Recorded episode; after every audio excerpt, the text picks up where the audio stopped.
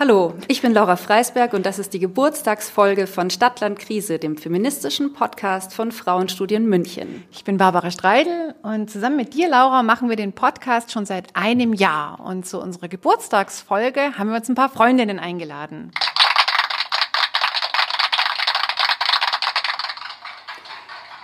Wir haben euch alle vier auch schon mal im Podcast gehört, an der einen oder anderen Stelle. Ähm, mögt ihr euch einfach mal vorstellen? Mikro in die Hand. Wer mag anfangen? Ja, hallo, mein Name ist Susanne Spahn. Ich bin Sängerin und Lehrerin für Alexander Technik in München. Und ich war schon mal bei euch bei eurem Podcast zum Thema Rassismus. Hallo, ich bin Jasmin Matzakow. Ich bin Schmuckkünstlerin. Ich wohne auch hier in München und ich arbeite an der Akademie der Bildenden Künste. Ich bin die Birgit, Birgit Frank. Ich bin auch Journalistin und ich wäre, glaube ich, vor eineinhalb Jahren, vor Corona-Zeiten, völlig anders hierher gekommen, nämlich ähm, bestimmt irgendwie äh, mit dem Fahrrad. Jetzt muss ich Auto fahren. Äh, jetzt bin ich weiter angereist. Also es hat mein Leben ziemlich verändert. Ich bin Cornelia Roth. Ich ähm, lebe mit meinem Mann zusammen in München und habe drei erwachsene Kinder und ein Enkelkind. Ich bin ein Oldie, kann man da schon draus entnehmen, hier in der Runde. Und ich äh, bin psychologische Psychotherapeutin und was ich besonders gerne mache seit vielen Jahren ist über gutes Leben nachdenken und auch ausprobieren, was da geht.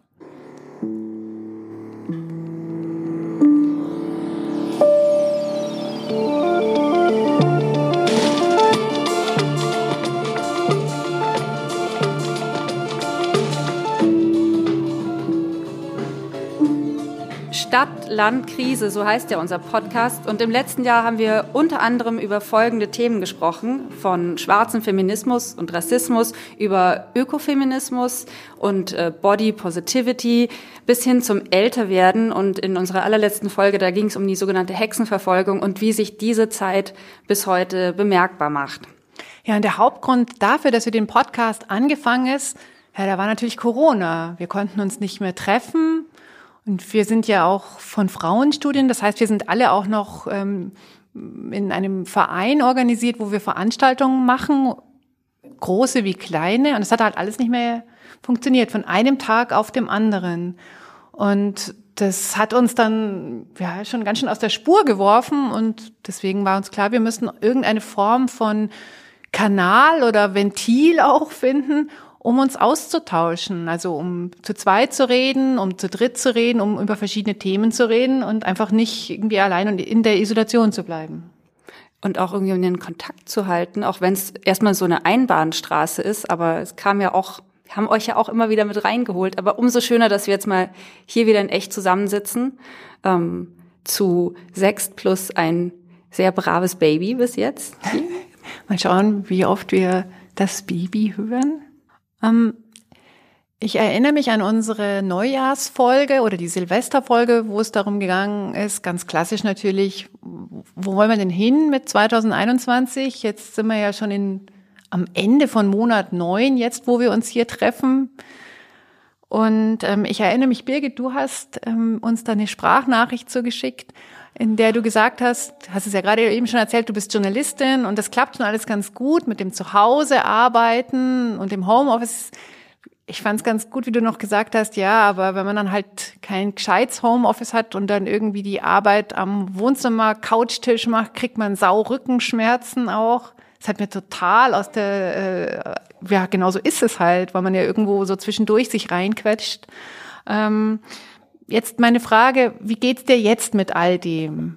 Also, das war tatsächlich schlimm. Also ich habe die erste Homeoffice-Woche, da war auch noch ganz schön Wetter und ich dachte mir, boah, ist das super. Und dann kann ich ja auf dem Balkon arbeiten und habe da so ein mit so Paletten äh, Polsterdings und da bin ich immer so halb gesessen, halb gelegen und dann nach einer Woche konnte ich mich nicht mehr bewegen. Äh, daraus habe ich gelernt, ich habe mich dann hingesetzt und habe dann gemerkt, eben Küchenstühle sind jetzt auch nicht das Tollste. Aber ähm, es hat sich insofern stark geändert, weil wir tatsächlich umgezogen sind irgendwann, weil man merkt, ja, okay, ich kann in so einer engen Stadtwohnung ziemlich viel machen, aber wir haben dann auch noch ein Baby bekommen. Dann wird's richtig eng und dann eben auch noch mit ganz viel Homeoffice und du sitzt aufeinander, du brauchst einfach Türen, du brauchst Zimmer. Und jetzt haben wir mehr Zimmer, mehr Türen. Das ist ganz toll, aber die Suche war super anstrengend. Ähm, und dann ja auch die Machbarkeit, äh, was, was geht, was geht nicht und so wie gesagt, super anstrengend. Jetzt haben wir was äh, tatsächlich gefunden und äh, ich genieße jede Tür. und dieses Homeoffice bringt ganz, ganz viel Vorteile auch. Also tatsächlich ähm, im, im täglichen Leben, also jetzt noch schnell irgendwie einen Arztbesuch oder irgendwas, du kannst alles irgendwie jetzt plötzlich viel leichter vereinbaren. Dein ganzes Leben ist weniger anstrengend, weil du nicht ganze Tage kippen musst und sowas. Das auf jeden Fall. Gleichzeitig ist aber Homeoffice teilweise auch echt anstrengender als so ein normaler Tag im Büro, weil du übernimmst ja ganz viel noch so Arbeiten mit, die vorher andere Leute gemacht haben. Ja, Susanne, du hast es vorhin schon gesagt, du bist Sängerin und Alexander Technik, da geht's um Atmen. Du arbeitest viel mit Leuten. Sängerin und Homeoffice, das geht irgendwie nicht zusammen. Wie war das denn bei dir? Wie, wie ging das mit deiner Arbeit? Also zeitweise, vor allem als die ähm, Inzidenzen sehr, sehr hoch waren, da war wirklich für mich Pause und als Sängerin auch wirklich Auftritts, also ja, also die Theater- und Kulturinstitution war ja alles geschlossen und ähm, ich arbeite auch so als also als Hochzeitssängerin und die Eventsängerin und das war dann auch nicht möglich und das war schon teilweise auch eine sehr belastende Phase, weil man auch nicht wusste, wie lang das jetzt noch so geht. Und ähm, ja, ich habe in der Zeit äh, mich selbst sozusagen immer weiter trainiert, weil es ja auch dann wichtig ist, dass man körperlich oder stimmlich auch trainiert bleibt und mit dem Atem. Und das habe ich dann soweit, das, also das habe ich auch weiterhin gemacht. Ähm, aber so, es ging schon so mental ähm, an die Belastung dran. Also es war sehr ja schon da, weil ähm, eben nicht sicher war, wann es mit der, wie das perspektivisch weitergehen soll. Und ähm, was sich dann so in dem, im Frühjahr ist oft immer so eine Vorsingphase, wo dann die nächsten Projekte verteilt werden. Und ähm, da hat das Tempo ziemlich angezogen. Also da gab es dann viele Online-Auditions. Und ähm, das war oft, also wenn man vor Ort zu einer Audition eingeladen wird, wird es so vier bis sechs Wochen ungefähr vorher mitgeteilt. Und die Online-Auditions hat man dann oft so ähm, sieben Tage Zeit oder zehn Tage. Also man hat Lieder, also ich habe Lieder geschickt bekommen und die sollte ich dann in, in zehn Tagen zurückschicken. Und das war dann eigentlich so von null auf hundert teilweise, weil ich die Lieder auch noch nicht so kannte und dass sie dann auch so fertig sind, dass man auch einen Ausdruck drin hat, dass die vom Timing her stimmen. Also das war schon auch da eine neue Herausforderung. Ähm, aber zurückschicken, zurückschicken heißt, du musstest was aufnehmen oder? Genau. Das heißt, du brauchst technisches Equipment.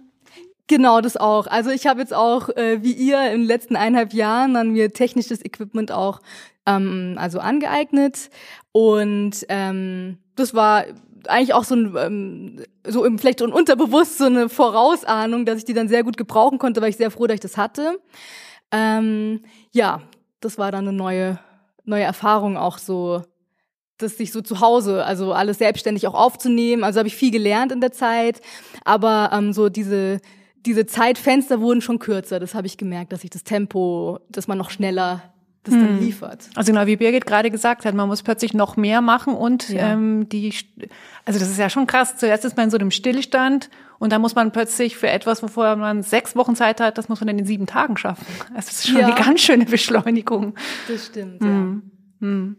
Du warst ja auch unser erster Gast, unser erster Richtiger im Podcast. Äh, zweite Folge, da haben wir zum einen über schwarzen Feminismus gesprochen, zum anderen auch über Rassismus und über Aktivismus. Ähm, und da würde mich noch interessieren, Arbeit ist ja nicht das ganze Leben, obwohl es bei dir natürlich sehr wichtig ist. Als Sängerin ist das ja auch eine große Leidenschaft. Ähm, wie ist es denn, wie ist es dir denn damit ergangen, mit anderen feministischen Gruppen, die du noch hast, mit ja, deinem eigenen Aktivismus unter den Bedingungen jetzt? Ja, also da haben äh, also so äh, Zoom und die ganzen ähm, dass man zu Hause jetzt diese ähm, Online-Calls machen kann und sich treffen kann online. Das hat sehr, sehr viel geholfen in der Zeit. Ähm, es hat sich, ich habe so ein bisschen die Entwicklung mitgenommen. Also ich bin zum Beispiel noch in einer Lesegruppe drin und mit der Zeit ist es, ich glaube, die Leute sind einfach so übersättigt, ähm, dass dann die ähm, Partizipation von vielen Seiten ein bisschen abgenommen hat. Aber trotzdem, die Gruppe gibt's weiterhin. Wir sind auch in einer, einer WhatsApp-Gruppe dadurch und tauschen uns aus mit neuesten Informationen, was es auch so für Veranstaltungen wieder gibt. Und es ist sehr, sehr wichtig gewesen damals, einfach im Kontakt zu bleiben und auch die Möglichkeit zu haben, sich online weiterzusehen. Ähm, ja, also jetzt, also ich beobachte es auch gerade, also bei vielen anderen feministischen Organisationen auch, dass, also man, wir freuen uns einfach wieder vor Ort, uns zu treffen und ähm, die technischen Möglichkeiten haben auf jeden Fall dazu beigetragen, dass wir den Kontakt aufrechterhalten und Informationsaustausch aufrechterhalten. Hm. Da will ich gleich ähm, dich fragen, Cornelia. Dein aktivistisches Herz schlägt ja nicht nur für den Feminismus, sondern auch sehr viel für, für Klimaschutzaktivismus. Du bist ja vor Corona schon auf vielen Fridays for Future äh, Demos gewesen. Und zwar nicht im Oma fürs Klima-Blog, das möchte ich jetzt mal sagen. ähm, das hat ja jetzt wieder angefangen wir sind heute am Tag der Bundestagswahlen, wo wir uns hier treffen. Vor zwei Tagen, am 24. war also jetzt hier in München ganz viel los mit, mit großen ähm, ähm, Demos und so weiter. Was ist dein, dein Gefühl? Ähm, ist da viel verloren gegangen in der Zeit? Also jetzt gerade auch in diesem also ich erinnere mich irgendwie auf einer ähm, Fridays for Future Demo auf dem Königsplatz in München gewesen zu sein und das war so unfassbar voll, wie ich es glaube ich noch nie erlebt habe auf dem Königsplatz. Ja. Ähm, das ging natürlich auch nicht mit einer Videokonferenz, kannst du mir zumindest nicht vorstellen, dieser Austausch. Wie ist es jetzt? Wie ist es heute? Ist es wieder da? Sind es weniger Leute? Was ist dein Gefühl? Es kann ich gar nicht so leicht sagen. Also ich war auf der Demo am Freitag am Königsplatz und es wurde ja auch in ganz Deutschland sehr viel demonstriert. Es war nicht so, so groß wie vor zwei Jahren. Aber ich mich bewegt das ja schon seit den 80er Jahren und das auch beim Feminismus, es geht sowieso nie immer gleich stark und stärker. Also wer, wer hält das denn aus? Und es war eben, das waren 50.000 Leute gewesen vor zwei Jahren. Das geht nicht alle kurz paar Jahre immer noch mal oder oder es geht eine kurze Weile und dann dann muss auch mal wieder Schluss sein sozusagen. Und Schluss ist jetzt aber nicht. Also es waren ungefähr 30.000 Menschen ich war sehr berührt. Ich habe wirklich immer mal fast angefangen zu weinen, weil ich gemerkt habe, dass was für ein Herzanliegen mir das ist. Und ich glaube auch ganz vielen anderen. Es ist einfach dann ganz toll, diese Menschen zu sehen und nicht nur zu hoffen und zu glauben, dass es die gibt. Und das war der Fall. Und es waren sehr, sehr, sehr viele Junge da, die also so zwischen, zwischen elf und äh, 35, würde ich sagen und viel weniger Ältere und das ist einerseits so war, hat mich so glücklich gemacht. Ich meine, die Jüngeren, die leben ja auch länger. Das, die sind die Zukunft, oder? Und andererseits äh, fehlen jetzt aber die Älteren, die ja leider demografisch doppelt so viele sind. Das macht mich auch wieder traurig und irgendwie auch wütend. Aber ich kann nun auch die Älteren nicht anschreien. Ey, und es gibt denn? viele Ältere, die auch äh, so fühlen und denken. Also so ist es ja überhaupt nicht. Nur vielleicht nicht mehr ganz so viel Mut und Hoffnung und Zuversicht haben. Und das, ähm, das macht mich dann traurig. Also eigentlich macht es mich auch wütend, wieso jetzt Menschen kommen und sagen, oh, das ist doch schon längst vorbei, jetzt geht's sowieso bergab oder so. Andererseits macht's mich vor allem traurig, weil ich darauf auch keine Antwort weiß, außer, also ich brauche das selbst. Die Zukunft halten. Also immer es versuchen, das Leben zu verbessern, auch wenn es vielleicht nicht gelingt immer. Mhm. Ja ist ganz schön, dass unser Baby im Hintergrund mitquakt. Ja, das ist super. Weil das ist die Stimme der Zukunft. Ja, genau. Und offensichtlich hat sie bei diesem Stichwort äh, schon eine kleine Meinung sich gebildet in ihren vier Lebensmonaten. Aber apropos große Demo am Königsplatz, also ich glaube letztes Jahr die große Black Lives Matter Demo, die war ja auch einfach wahnsinnig wichtig als Zeichen, oder? Die Menschen so zu sehen, wenn wir jetzt über große, wichtige Demos in München reden. Ja, also es war auch, ich, also ich war auch dabei und ja, auch fast überwältigend, diese Energie und ähm, das Bedürfnis auch ähm, strukturellen Rassismus nochmal öffentlich anzuprangern, sichtbar zu machen und ähm, auch hier sich für eine Veränderung einzusetzen. Also ja. Also da fällt mir ein, dass auch ganz toll war, dass eine Aktivistin aus Namibia gesprochen hat auf der Klimademo. Leider erst ziemlich zum Schluss, als, auch als Videobotschaft war das. Und die hat gesagt, wie wichtig es ist, dass wir hier erkennen, dass unser Klima, ähm, unsere Klimaanstrengungen, dass die global gedacht werden müssen und zwar nicht nur so, weil man ein guter Mensch ist, sondern wegen des Kolonialismus. Und dass es tatsächlich so ist. In Namibia versucht gerade ein kanadischer Konzern Erdöl auszubeuten in einem großen Fluss, Okavango-Delta, und er vergiftet für die Menschen dort das Wasser, das sie brauchen. Und wir versuchen hier, ist ja alles gut und recht, aber wenn wir das nicht mitdenken und und berücksichtigen, dass eigentlich koloniale Strukturen herrschen, dann ist es auch nicht in Ordnung. Also es ist äh, erstmal dumm, aber es ist auch einfach nicht in Ordnung. Ja, das fällt mir dazu noch ein. Wie verknüpft die, die Sachen sind, ja. Von dem großen Aktivismus oder den großen Zeichen nochmal zu den, den kleinen Vernetzungen, den, den Netzwerken. Jasmin, du bist Schmuckkünstlerin und auch Gastgeberin unseres Denkzuhauses. Denkzuhause, das ist so ein halboffizieller Salon der Frauenstudien, wo wir uns dann bei Jasmin im Wohnzimmer getroffen haben und sie hat eine Quiche gemacht und wir konnten sehr intensiv zu, ich glaube zu zehnt oder so meistens, über ein Thema sprechen. Jetzt haben wir das ins Netz verlagert. Wie geht's dir damit, Jasmin? Ähm, einerseits vermisse ich euch natürlich in meinem Wohnzimmer. Es hat immer so viele Leute reingepasst, wie ich irgendwie Sitzgelegenheiten hatte. Ähm, und andererseits war ich sehr glücklich, dass wir das doch so gut online hingekriegt haben. Also der ähm, der Gesprächsraum, der, der Denkraum, die, die, die Gedanken und auch die, die Gesprächsfäden, die wir da so miteinander knüpfen konnten, die fand ich ähnlich intensiv. Und das äh, war immer wieder auch eine sehr wichtige, so ein wichtiger Punkt zwischendrin, weil ich natürlich auch diese Online-Meetings hatte, die irgendwie super anstrengend waren. Ja, also dass Online-Meetings sehr anstrengend sind, ich glaube, das haben wir alle ähm, gelernt. Susanne, du hattest ja gesagt, du hast ja auch noch die technischen Skills drauf ge ge geschaffen. Ähm, das haben wir jetzt mit dem Podcast ja auch noch gemacht. Ähm, aber ähm, ich finde doch auch, das, was viele am Anfang sich nicht vorstellen konnten, dass es doch auch möglich ist, online so eine Tiefe zu entwickeln. Also irgendwie gemeinsam zu atmen und nicht die ganze Zeit nur zu quatschen, weil man denkt, oh, Gesprächspause, schnell, es muss irgendwas passieren, sonst schalten alle ab und spielen wieder Fortnite oder so, sondern äh, dass das halt ähm, auch funktionieren kann. Es funktioniert auch, genau. Das, das, und das, das kann man genauso kultivieren wie ein, ein Gespräch äh, in Präsenz.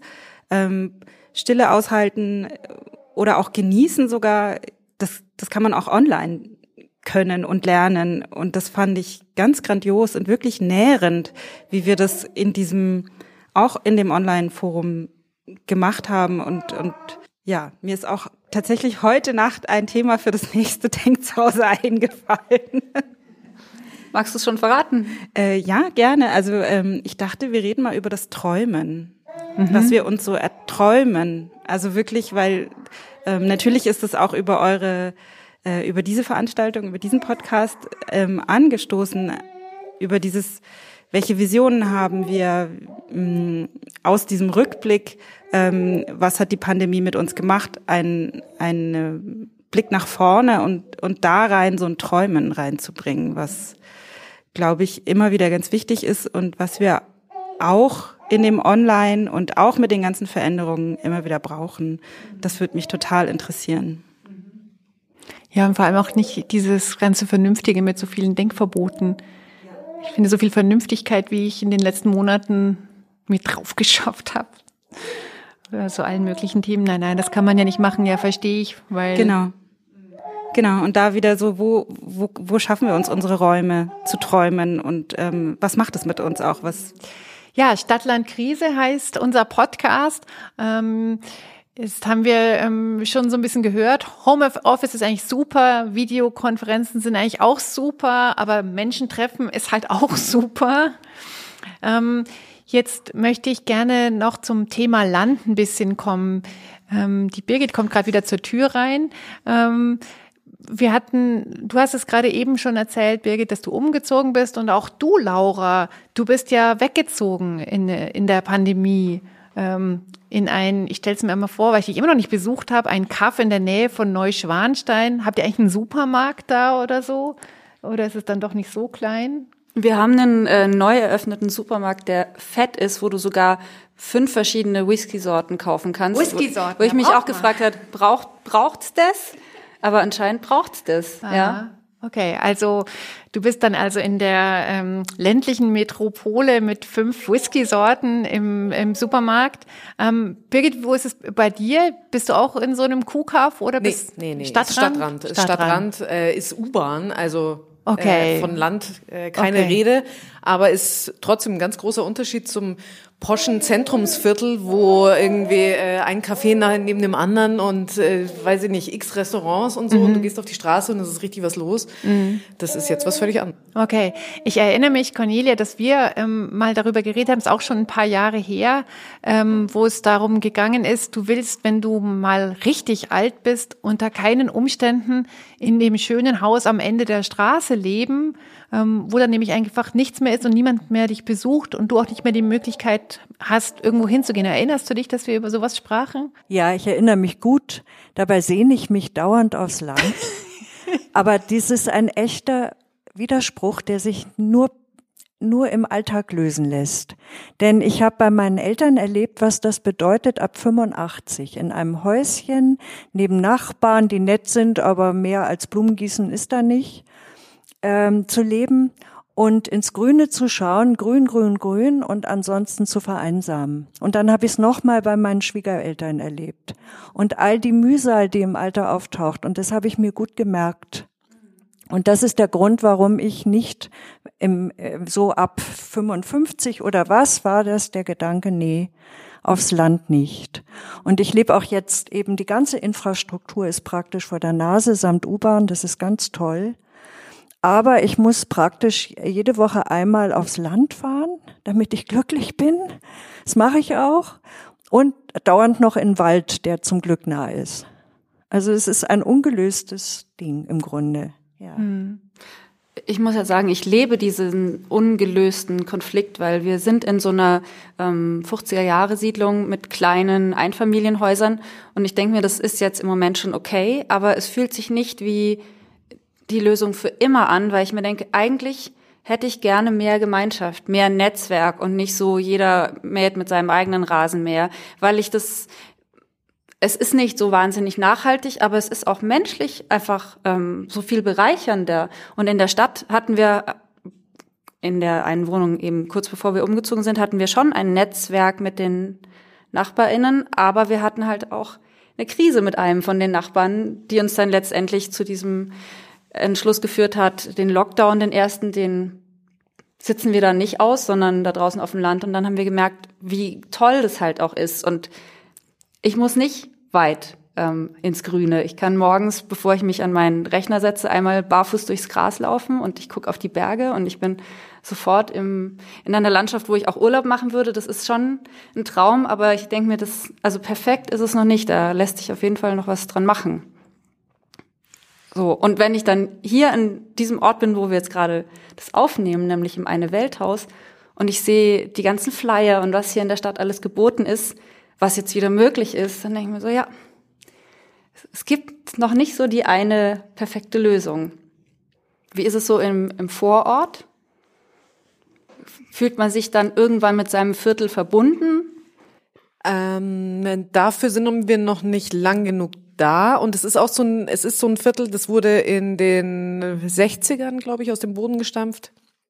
Und da merkst du eben, da, das, da ist gerade Generationswechsel. Also auch wir haben ähm, Leute abgewechselt, die äh, die älter waren, die dort drin gewohnt haben. Und man merkt so, jetzt ziehen da immer mehr Leute nach, auch Leute mit Kindern und so. Aber es ist eben auch äh, was, was du heute auch überhaupt nicht mehr so bauen würdest. Also so kleine Einheiten, wo aber jeweils eben nur eine Familie eben drin lebt.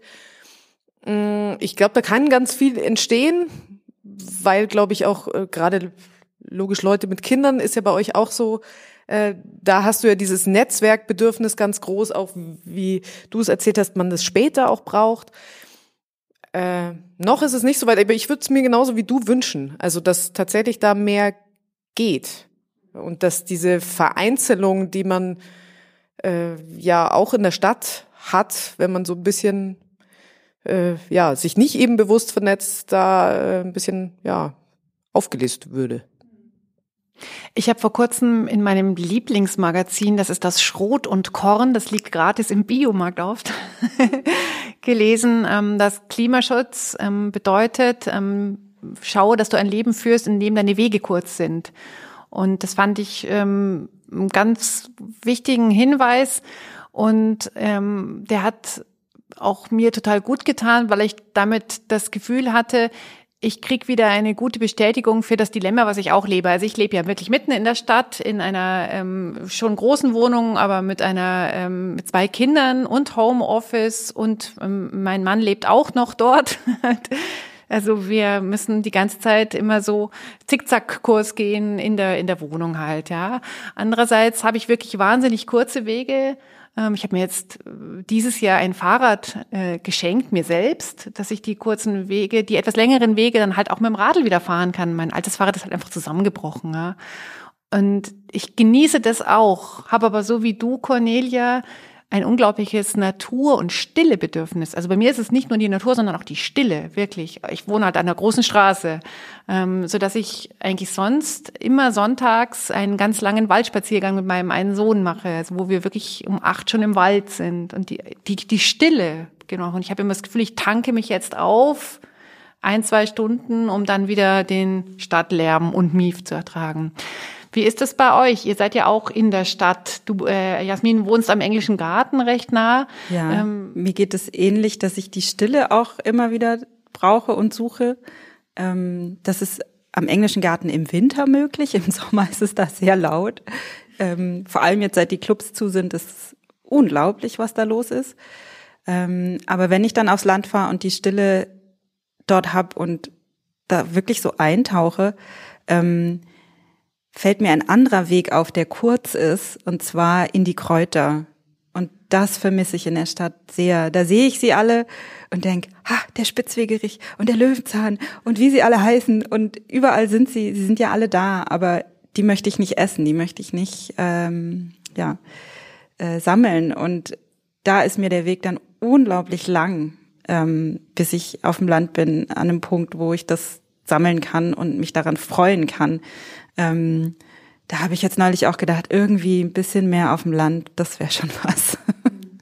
also so, aber ich, ich äh, fühle dieses Dilemma total, weil ich genieße auch die Stadt, ich genieße das mit dem Fahrrad ähm, kurz irgendwo hinzufahren. Äh, dieses Spontane auch, weil es ist ja dann doch irgendwie viel los, auch wenn ich es wie wahrscheinlich viele gar nicht so viel in Anspruch nehme, aber ähm, die Freunde, die durch, durch diese Stapelung der Menschen oder also durch diese Dichte an Menschen halt doch nah dran sind. Ähm, das ist mir auch wichtig. Aber ja, es gibt, es gibt, glaube ich, ja. Vielleicht muss es ja auch ein Dilemma bleiben. Es gell? ist ein Dilemma einfach, ja. genau. Und man es löst wählt sich mal so, mal nicht. so. Hm. Susanne, wie geht's dir? Also raus in die Natur zu fahren, das wurde jetzt für mich vor allem während Corona auch ganz, ganz wichtig. Ähm, und ja, einmal die Stille, aber auch die, also diese, ich liebe es einfach auf unebenen Boden, Böden zu laufen. Also so, so ja, das, ich merke richtig, dass meinem Körper gut tut auch und ähm, die frische Luft, auch das wieder das Gefühl zu haben, durchzuatmen. Und also ich wohne auch in der Parknähe, ähm, aber so dann nochmal so einen Waldweg lang, lang zu spazieren und man, ich finde in München sind halt auch viele FahrradfahrerInnen und also ich kann mich nie ganz also ich kann nie ganz sicher sein, dass nicht doch irgendjemand noch vorbeirauscht. Und das finde ich halt total toll, wirklich so in den Wald, in die Natur zu gehen und ähm, ja, vor Corona, ich kann es ja erzählen, da war am letzten Tag, also bevor der erste Lockdown begonnen hat im März, da ähm, habe ich meinen Partner das erste Mal kennengelernt. Also das war so der allerletzte Tag, da waren wir auch spazieren im englischen Garten und ähm, ja, wir haben dann die, diese Zeit eigentlich seitdem auch verbracht und hatten dann, also ihm ist es sehr, sehr wichtig gewesen, rauszugehen in die Natur. Und da habe ich das eigentlich das erste Mal so wirklich kennengelernt, sich da extra so einen Ausflug auch mal zu machen. Und es hat uns beiden einfach sehr, sehr gut getan, rauszugehen. Und ähm, ja, also seitdem ist es eigentlich auch für mich wohl ein Kraftort geworden auch. Just in time. Ja. Genau. Ich finde schon auch, also das, ähm, weil ja sehr viel immer gesagt wird, durch die Corona-Krise ist alles so schlecht geworden. Ich finde aber, dass es auch viele Sachen gibt, die finde ich gut, das sage ich jetzt einfach mal so, ja. Und zum Beispiel finde ich gut, dass ich etwas schätzen gelernt habe. Zum Beispiel habe ich schätzen gelernt, Menschen zu treffen was ja vorher total selbstverständlich war. Ich meine, man trifft die halt, ja, und dann nerven sie mich vielleicht sogar noch, ja.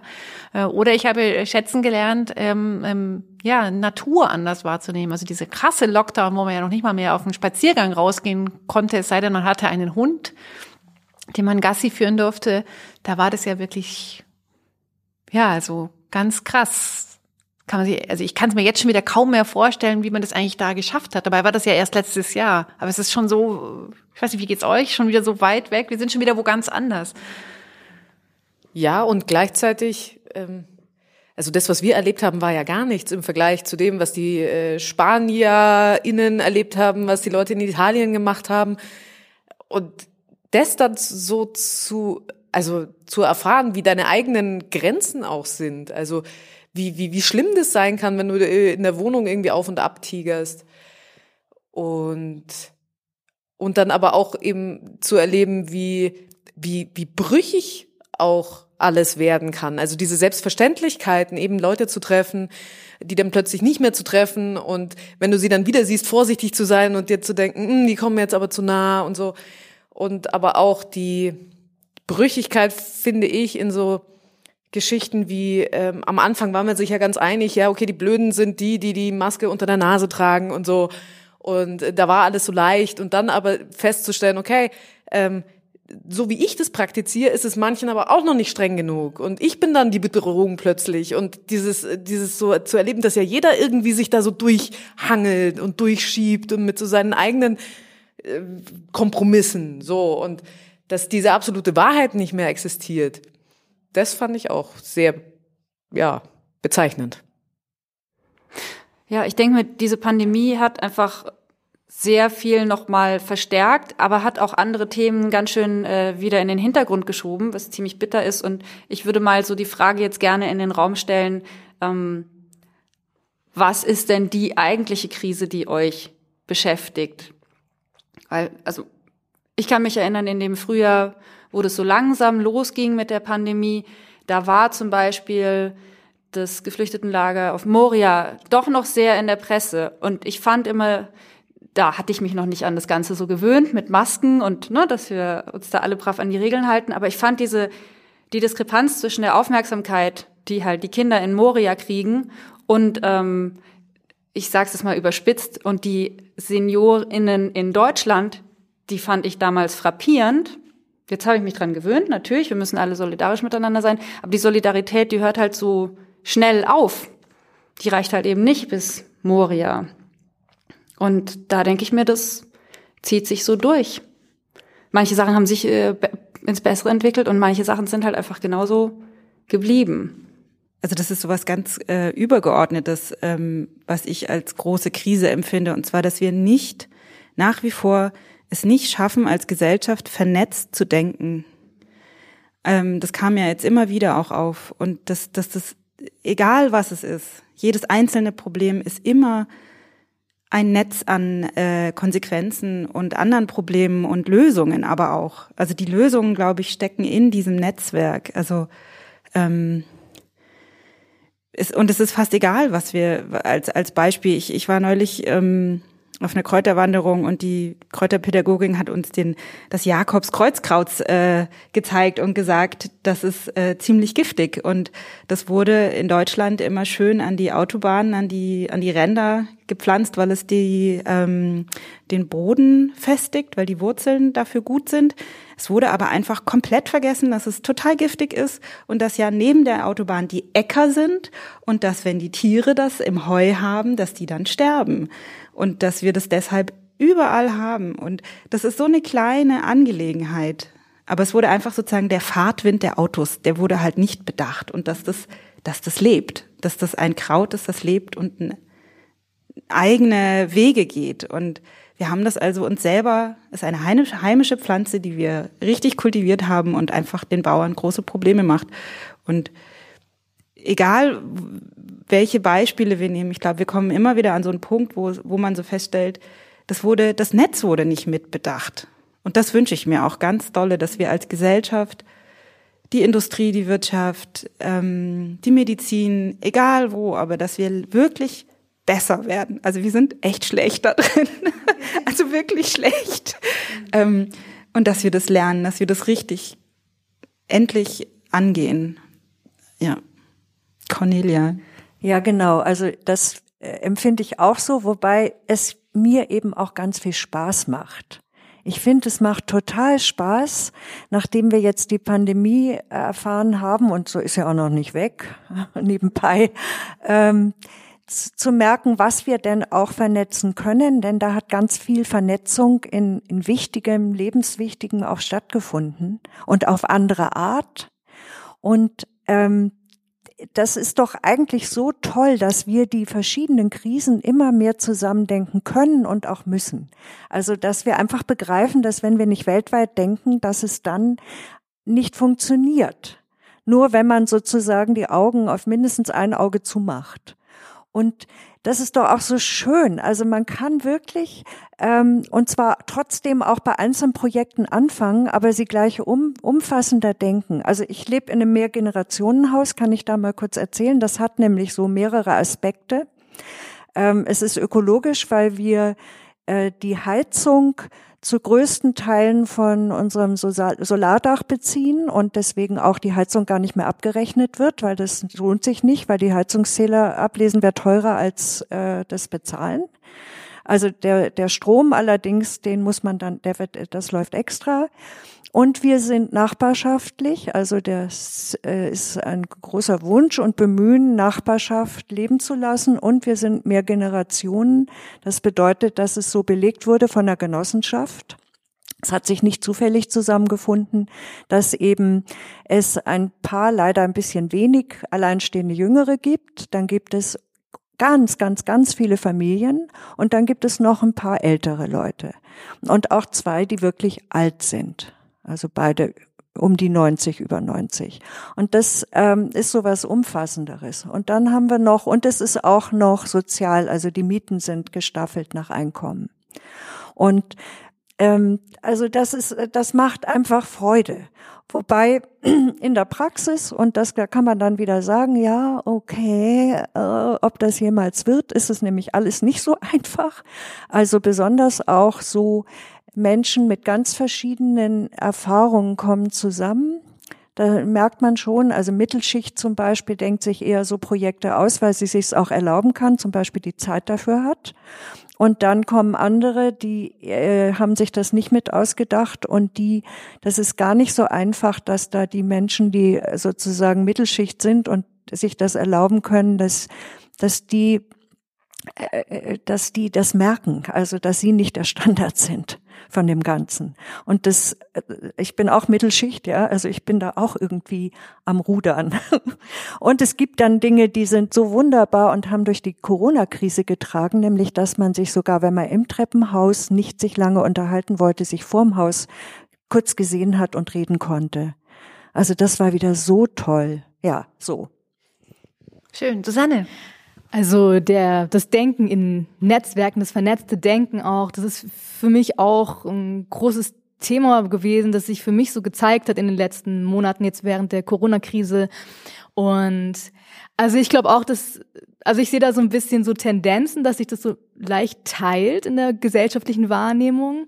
Ähm, zum einen sich auch diese Möglichkeiten, die sich ergeben und ähm, auch dieses Bewusstsein, das wächst. Ähm, auf der anderen Seite merke ich, habe ich den Eindruck auch, dass teilweise so eine gewisse Ignoranz entsteht oder entstanden ist, zum Beispiel auch ähm, in Bezug, jeder, jeder, jede denkt eigentlich jetzt nur für sich in den eigenen, eigentlichen, also eigenen Bedürfnissen, vielleicht auch aus zu Beginn aus so einer Angst heraus. Aber es, also gerade so diese Bringservice und Lieferservice, dass man jetzt, es gibt überall Plakate, man kann sich jetzt seine Pasta innerhalb von zehn Minuten bringen lassen, wenn man vergessen hat, die im Supermarkt zu kaufen oder seine Cola und ähm, dann gibt's jetzt überall diese Firmen und wo die ähm, ArbeiterInnen, die ZustellerInnen wirklich auf dem, auf dem Bürgersteig warten und mit diesen schweren Rucksäcken, bis sie das dann, dann transportieren dürfen, in Anführungsstrichen, und ähm, da eigentlich auch keinen Schutz haben. Und auch dort sind es oft Personen mit Migrationshintergrund, die dann auch zu den schlechtesten Konditionen wieder ausgebeutet werden, ähm, wo ich mir denke, ja, dann ich kann ja einfach meine Supermarkteinkaufsliste einfach besser bedenken oder auch das noch auszuhalten, dass man jetzt was halt nicht gerade zur Verfügung hat, sondern also dass, dass wir uns das auch bewahren. Wir müssen nicht alles sofort haben und ähm, also diese Art von Ignoranz und auch wie du sagtest, Laura, mit Moria. Also ich habe das auch am Anfang war das ja sehr, sehr präsent in den Medien und dann kam diese Pandemie auch über Europa gerollt und ähm, dass man dann eigentlich immer weniger gehört hat von dieser Perspektive. Und ich schätze auch, dass dort das Virus sehr ausgebreitet war in den Lagern unter prekärsten Umständen. Und ich frage mich oft immer immer wieder, also wir sehen das halt von der europäischen Sichtweise und vielleicht noch in Nordamerika, also ist eher so ein eurozentrischer Blick da drauf, was ist mit den anderen Ländern ähm, selbst selbst in den USA, weil da, ähm, also diese ganzen Proteste auch um George Floyd sind ja in dieser Krise, also in dieser Zeit entstanden. Und ich glaube, auch da ähm, ist es auch wieder ein Ausdruck, dass da auch wieder so strukturelle Ungerechtigkeiten und ähm, struktureller Rassismus, der ja auch in der Corona-Krise sich wieder gezeigt hat in den USA. Dort waren ja die Todesraten am höchsten, auch in den afroamerikanischen Communities. Ähm, und ähm, auch wenn ich dann nochmal einen Sprung mache nach Brasilien zum Beispiel auch, wo die Todesraten so extrem hoch waren, dass auch sehr vielen Favelas einfach die medizinische Versorgung nicht angekommen ist. Und also diese Zusammenhänge, das fehlt mir häufig, dass das auch in den Medien und in unserer Gesellschaft weiterhin thematisiert wird. Da geht's mir ganz ähnlich wie dir, dass ich auch das Gefühl habe, dass äh, sich in dieser Krise vor allem erstmal die Leute sich darauf konzentriert haben, wie geht's mir damit, wie fühle ich mich dabei? Und äh, was sind meine Probleme so damit? Und auch wie komme ich zurecht. Und da habe ich auch manchmal das Gefühl, dass so, dass eher so bewusst geworden ist, was meine eigenen Probleme sind, aber die Lösungen jetzt nicht unbedingt mehr auf der Straße liegen, sondern ich, okay, ich wünsche mir das und das und das, aber bin da nicht viel weiter gekommen damit. Und gleichzeitig eben so der, der große Blick dann äh, nicht mehr da ist, weil ich muss mich ja schon mit mir beschäftigen und mit dem, was bei mir so schief läuft und wie ich da so klarkomme.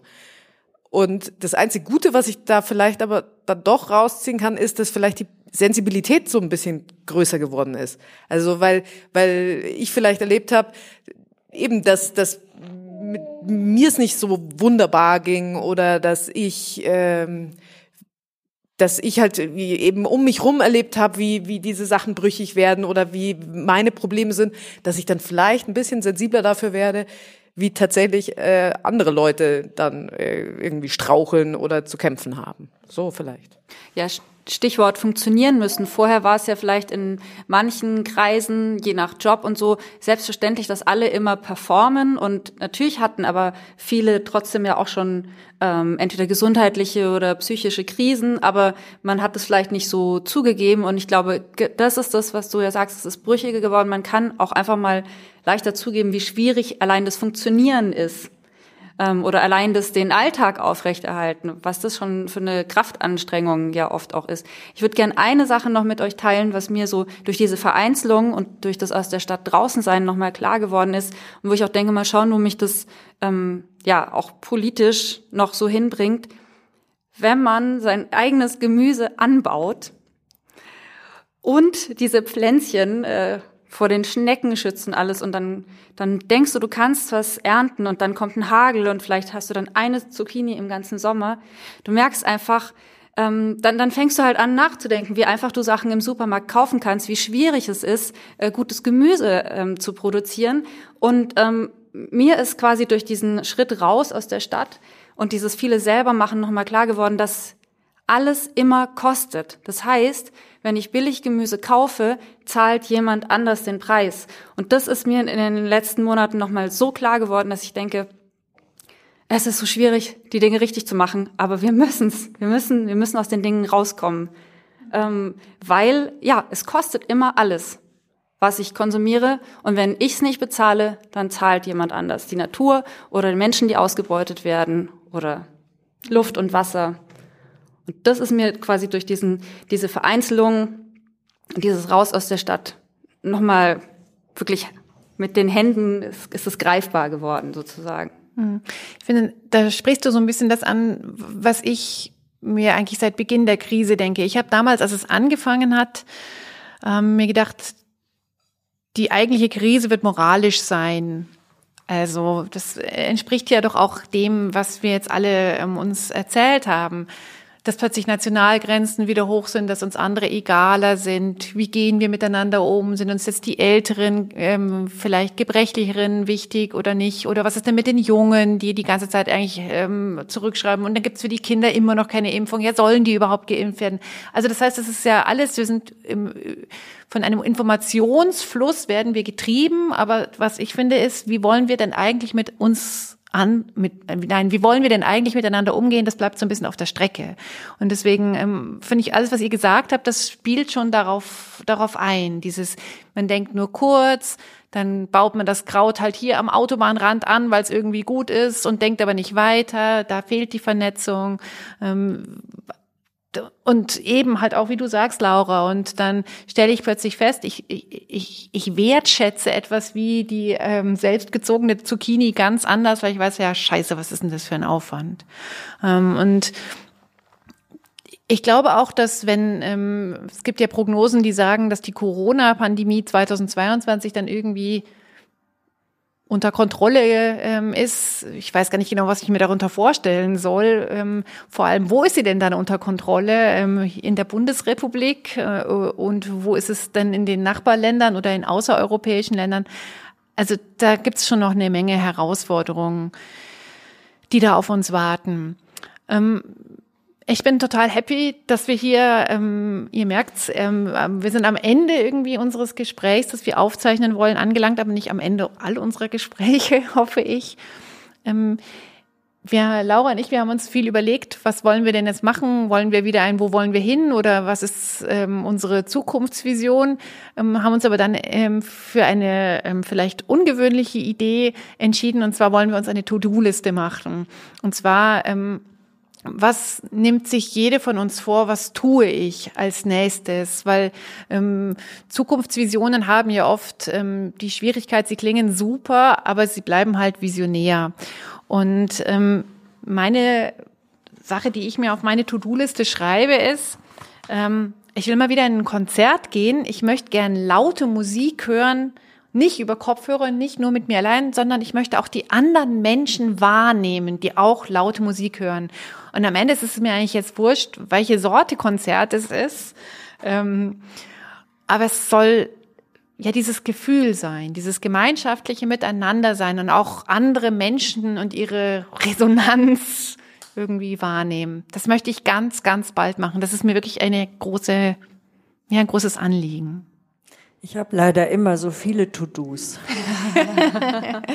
Das eine, spricht vielleicht auch für dich. Eine ist äh, das, was auf der Klimakundgebung gesagt wurde am Odeonsplatz, nicht aufhören nach der Bundestagswahl. Denn die, es wird letztlich die Straße ähm, bewirken, was geschieht. Und eine andere ist die, mehr persönlich, dass ich ähm, jetzt in der Corona-Zeit mehr mit dem Thema äh, das Leben kann auch schnell zu Ende sein, konfrontiert wurde, äh, persönlich äh, durch Todesfälle in meiner Umgebung, aber auch durch äh, die Menschen, die äh, in der Therapie davon berichten. Und ich möchte ähm, mich jetzt wirklich dazu bringen, die Patientenverfügung fertig zu machen und auch meine Dokumente so zu ordnen, dass irgendjemand ein bisschen durchblickt. Ihr hört schon das Ausrufezeichen. Aber was ich auch gerne möchte, das wollte ich nämlich eigentlich fast kurz erzählen, das mache ich jetzt als To-Do. Wenn ich aufs Land fahre, möchte ich Kontakt mit den Menschen, die dort leben und arbeiten, aufnehmen, besonders die, die Erde auch bearbeiten, was auch immer man von den Methoden hält, die ich auch nicht gut finde, aber die die sogenannte Natur ist ja eigentlich eine Kulturlandschaft. Und wer schafft die? Das schaffen die Menschen, die auf dem Land arbeiten und zwar hart arbeiten, so wie ich das gar nicht könnte. Und das habe ich mir ganz fest vorgenommen, das noch auszubauen. Da habe ich schon mit angefangen. Und so gut wie immer öffentlich aufs Land fahren. Das geht nämlich, wenn man da ein bisschen Detektivgeist hat, dann bringt es sogar Spaß. Die vielen To-Dos von Cornelia Roth. Gibt es noch andere To-Dos? Die Birgit hat noch ein To-Do. Ja, ich habe auch viele To-Dos. Äh, aber so ein paar davon sind einmal möchte ich mir die Freude bewahren, die man jetzt so hat, wenn man die ersten Treffen wieder hat, wenn, wenn man die Leute wieder sieht und so und wo, wo sich denkt, mein Gott, endlich wieder, endlich wieder Leute umarmen. Das möchte ich so ein bisschen mitnehmen. Ich möchte meine Wege wieder kürzer machen. Die sind nämlich länger geworden durch Corona. Die waren sehr viel kürzer vorher und ich hoffe, dass sie es auch wieder werden. Und ich möchte mir so ein bisschen, ja, ich möchte wieder ein bisschen vernetzter werden. Also eben dieses, äh, was man gesehen hat, was ja auch in Corona-Zeiten möglich war, eben durch Online, durch alles Mögliche, gibt ja sehr viel Wege und man so ein bisschen sich wieder aus von der eigenen Couch holen und äh, da wieder ein bisschen mehr machen. Also mm, also meine To-Dos oder ein, eines meiner To-Dos ist jetzt, ähm, wo jetzt auch im Sommer und jetzt im Herbst wieder viele Begegnungsstätten geöffnet haben, zum Beispiel auch das eine Welthaus hier, diese Begegnungsstätten aufzusuchen. Also München gibt's ja einiges auch zu bieten und vielleicht nochmal mehr so zu informieren, was ist jetzt gerade vor Ort auch los und ähm, ja, einfach wieder auch vor Ort rauszugehen, neue Menschen auch kennenzulernen, auch vielleicht dort ähm, Perspektiven andere mir nochmal anzuhören. Das habe ich mir jetzt vorgenommen. Ja, und ähm, ich möchte äh, auch gern mal wieder richtig tanzen. Also ich bin da bei dir auf dem Konzert mit dabei. okay. Und zwar eben nicht alleine in meiner Wohnung. Das macht auch Spaß und es tut gut. Und aber diese Resonanz mit anderen Leuten, einfach mal wieder tanzen. Ähm, da habe ich total Lust drauf. Und ich habe mich vorhin so ein bisschen ertappt gefühlt, weil mir geht's schon so, ähm, ich gehe gern in die Kräuter, aber dann kaufe ich sie halt auch oft. Ne? Also dann ist es mir auch oft einfach zu viel Aufwand. Ich fahre jetzt raus, genieße den Tag draußen und mach das und dann kaufe ich halt doch den Pfefferminztee oder die, die Brennnessel, was eigentlich der totale Quatsch ist. Und du hast es vorhin, also ja, es stimmt, irgendjemand zahlt das und ähm, ich kann das natürlich Bio kaufen und äh, ja, aber es, es ist auch gut, wenn ich das in Anführungsstrichen zahle mit meiner Zeit, mit meiner Mühe, weil das tut mir auch gut. Also das ist natürlich jetzt äh, aus so einer sehr luxuriösen Position heraus gesprochen, aber die auch mal wieder, also sich, sich dem bewusst zu sein, ähm, mich dem mehr zu stellen, das ist auch ein To-Do, ja. Ich glaube, der Pfefferminztee ist sozusagen eins der am wenigsten problematischen Produkte, ähm, sage ich jetzt mal. Ich weiß nicht, ob es irgendwo Landstriche gibt, wo Menschen und die Erde ausgebeutet werden für Pfefferminze. Ich hatte jetzt eher an Tomaten und sowas gedacht.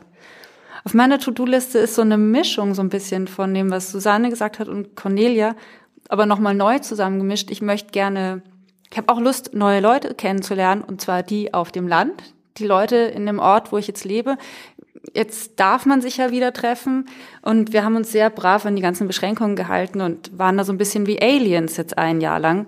Und das möchte ich gerne, ja, das möchte ich gerne ändern. Da haben wir auch schon die ersten Schritte gemacht und ich war zum Beispiel neulich bei einem Seminar äh, in einer Gärtnerei und habe da auch wieder Leute aus einem ganz anderen Umfeld kennengelernt und habe gemerkt, wie das muss jetzt kein intensiver Austausch sein, aber wie schön es ist halt einfach mal, sich mit ganz unterschiedlichen Menschen auszutauschen und dann aber auch gleich vielleicht doch eine gewisse Tiefe in die Gespräche zu bringen, indem man halt vielleicht auch einfach mal fragt, wie stellst du dir denn das gute Leben vor? Also dieses weiter träumen, weiter spinnen und auch da dranbleiben, weil ähm, ich glaube, da haben doch viele Leute was dazu zu sagen. Und das bringt einen dann ja vielleicht auch weiter. Ja,